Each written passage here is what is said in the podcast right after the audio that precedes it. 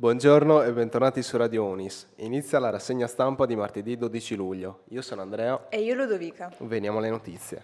L'Università di Sassari si colloca al secondo posto in Italia nella classifica dei sedici atenei statali di medie dimensioni, stilata dal Centro Studi Censis. Il nostro ateneo migliora rispetto allo scorso anno sia la posizione totale sia il punteggio generale, riportando il punteggio di novantasei e andando così a ridosso della prima classificata Siena, novantasei virgola sette. Ansa scrive: nuova giornata di sciopero per Ryanair, con i conseguenti disagi per i passeggeri nel pieno delle vacanze estive. La compagnia low cost ha confermato che gli aerei resteranno a terra domenica diciassette luglio. Il Codacons bolla come responsabile lo stop, mentre i suoi utenti preannuncia denunce. Ad oggi, in mancanza di iniziative concrete nella direzione del miglioramento delle condizioni di lavoro e dell'adeguamento di salari, rimane confermato domenica diciassette lo sciopero di piloti e assistenti di volo Ryanair. Ha detto il segretario nazionale del FILTO C G I L Fabrizio Cuscito, dopo l'incontro al M I M S sulle problematiche del trasporto aereo in queste ultime settimane. Abbiamo chiesto al Ministro delle Infrastrutture e Mobilità Sostenibili di convocare un confronto con le compagnie low cost per verificare il rispetto dell'applicazione dell'articolo duecentotre del decreto rilancio sull'applicazione dei minimi salari previsti dal contratto nazionale del trasporto aereo, ha spiegato quindi il leader sindacale.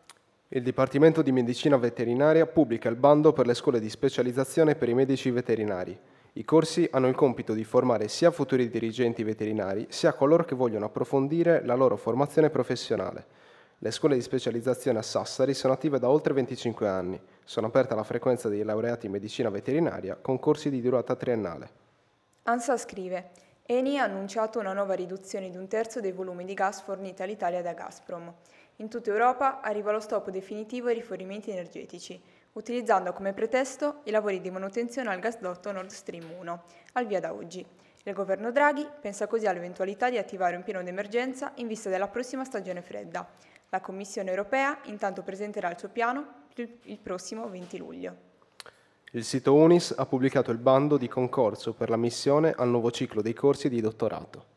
Ansa scrive: è morto ieri, all'età di novantatré anni, Angelo Guglielmi. Si è spento nel sonno. Storico direttore di Rai tre, lancia programmi che hanno fatto la storia della rete e della tivù pubblica, oltre che personaggi come Corrado Augias, Michele Santoro, Serena Dandini e Fabio Fazio. Oltre che dirigente, fu critico letterario, saggista e giornalista. Nella sua lunga e attivissima vita se ne nascondono almeno quattro. Quella del critico letterario, del direttore della terza rete televisiva, del presidente dell'Istituto Luce e infine all'assessore alla cultura per il comune di Bologna, oltre che di affermato editorialista e prolifico scrittore. Entrato in Rai nel millenovecentocinquantacinque, diresse Rai tre dal millenovecentottantasette al millenovecentonovantaquattro, dando vita a una rete audace e innovativa e creando quella che è stata battezzata la tivù della realtà.